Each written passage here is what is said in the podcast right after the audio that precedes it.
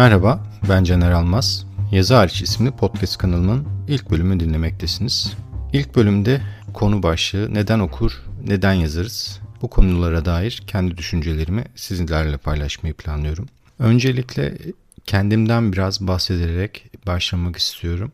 Bu kaydı ilk defa dinleyecek olan takipçilerimiz ve dinleyicilerimiz için ön fikir edinme adına kendimden biraz bahsetmek istiyorum.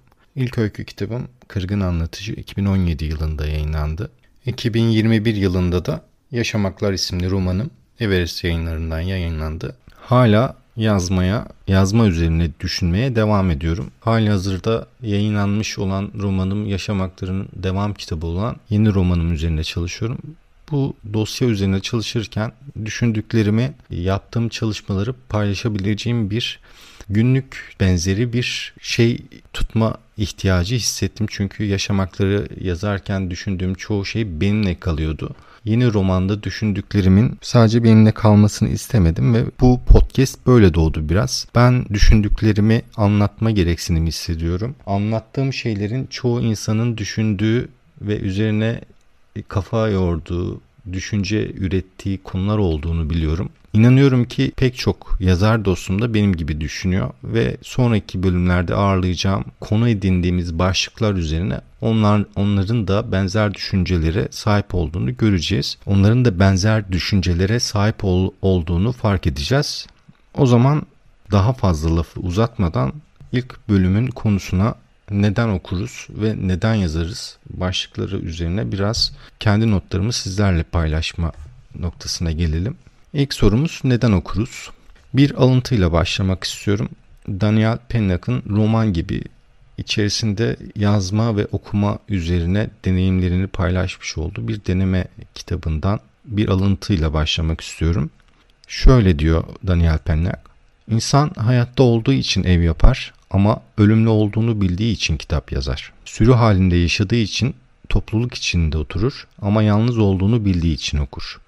Bu okuma ona başka bir arkadaşlığın yerini almayan ama bir başka arkadaşlık tarafından da yeri doldurulamayacak bir yoldaşlık sağlar. Kaderi üzerine kesin bir açıklama getirmez ama hayatla onun arasına sıkı bir suç ortaklığı örer. Hayatın trajik saçmalığını aydınlatırken çelişkili yaşama mutluluğunu anlatan çok küçük ve gizli suç ortaklıklarıdır bunlar. Öyle ki okuma gerçeklerimiz en az yaşama gerçeklerimiz kadar gariptirler ve hiç kimse bize bu yakınlığın hesabını soramaz. Evet alıntımız bu şekilde.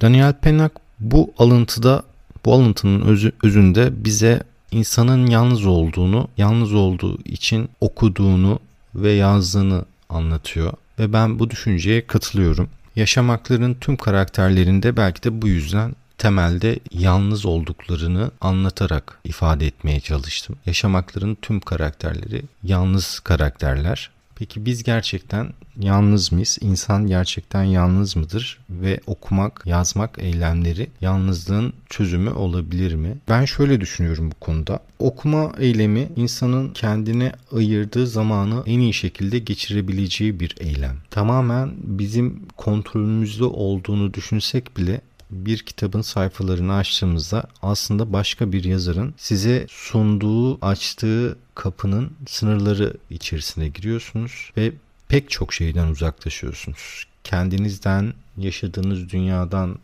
tanıdığınız insanlardan, dış dünyanın tüm etkilerinden kendinizi koparıyorsunuz ve yeni bir yolculuğa çıkmış oluyorsunuz. Ve bu insanın yaşamış olduğu çoğu sıkıntının temelindeki varoluşsal problemleri gideriyor. Yazarın açmış olduğu bu kapıdan içeri girdikten sonra aslında yalnız olmadığınızı fark ediyorsunuz. Çünkü konu neyse yazarın anlatmış olduğu olay duygu, düşünce yahut kurmuş olduğu dünya neyse bu size bambaşka bir dünya var diyor. Bu dünyanın içerisinde çok fazla yeni duygu keşfediyorsunuz. Yeni duyguyu yaşıyorsunuz. Gerçek dünyaya ait duyguların tamamını okuduğunuz satırlar, satırlarda yaşayabiliyorsunuz. Yani bir karakterle beraber sevinebiliyorsunuz, üzülebiliyorsunuz. Yeri geldiğinde hikaye sizi inandırdığı ve ona e, gerçekten bağlandığınızda ağlayabiliyorsunuz. Yeni bakış açıları kazanıp yazar gibi düşünüp onun baktığı açıdan bambaşka bir dünyaya bakıyorsunuz. Bu sizin yalnız olmadığınızı gösteren bir noktaya ulaştırıyor bize. Bu noktada biz okudukça kimi zaman iyileştiğimizi hissediyoruz. Kim, kimi zaman kendimizde daha önce hiç farkına varmadığımız şeyleri öğrenmeye başlıyoruz. Kendimize yeni yollar aramaya başlıyoruz. Bu yollar iyi metinler okudukça daha iyi metinler aramaya başlıyorsunuz. Çünkü bu doğal bir seleksiyon.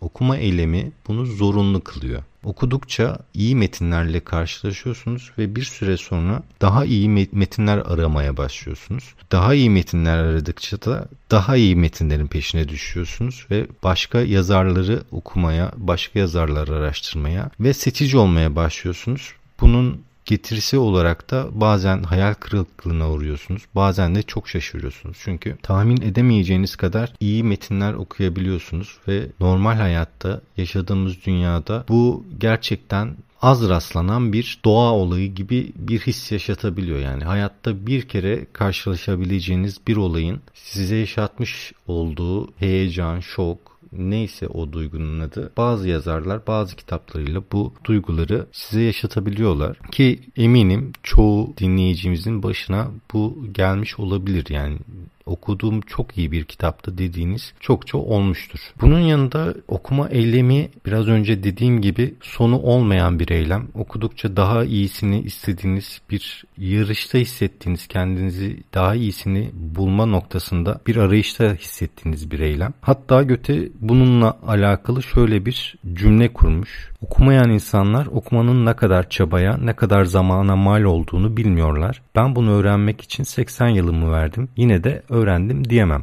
Yani dünyanın tanıdığı, okuduğu, sevdiği Göte bile bu konuda hala okumanın, iyi okumanın öğrenilebilirliği ile alakalı kendisinde şüphe hissedebiliyor. Çünkü okuma insanı böyle zaman içerisinde eğitiyor, kendisini yontuyor. Özünde daha iyi insan olmanın, daha iyi kitaplarla buluşma, onları okuma ve onlardan kendine dair çıkartımlar ortaya koymayla alakalı olduğunu düşündürüyor Göte bize. Yani bir noktada nasıl daha insan daha nasıl daha iyi bir insan olduğumuz, nasıl okuduklarımızın bizi nasıl şekillendirdiği ve okuyarak başka bir dünyayı nasıl gördüğümüzü yavaş yavaş öğreniriz. Bu zaman içerisinde gerçekleşir. Senelerce iyi metin peşinde koşmuş bir insanla daha önce hiç kitap okumamış yahut senede 3-4 kitaptan fazlasını okumayan bir insanın düşünce ve algılama kabiliyetinin bir olmayacağını düşünüyorum. Okumanın bir ayrıcalık olmadı ama bu ayrıcalığı keşfeden çok fazla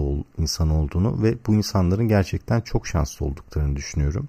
Okuma kolay bir eylem değil bunun yanında. Çünkü okuma çok ağır bir işi yapmış kadar yorabilir bizi. Yani iyi bir metin çok fazla düşündürür ve düşündükçe insanın dünyaya bakışı, hissettikleri, çözümledikleri yahut insan ilişkileri başkalaşabilir. Okudukça kendinize başka dünyalar çağırırsınız. Bir başka dünya, bir başka evreni, bir başka hayatı çağırabilirsiniz. Yani bunun kendinize mümkün kılarsınız. Çünkü okuduğunuz metinler size müm- bunu mümkünmüş gibi gösterir. Nihayetinde yalnız yaptığımız bir eylemin bize ne kadar fazla şey katabildiğini okuma bize kanıtlar. Bunu okuma eyleminin dışında bu duyguyu bize okuma eyleminin dışında başka hangi duygunun sağlayabileceğini ben düşünüyorum. Çok fazla bu duyguyu yakalayabileceğimiz, bu hissiyatı yaşayabileceğimiz duygunun olmadığını düşünüyorum.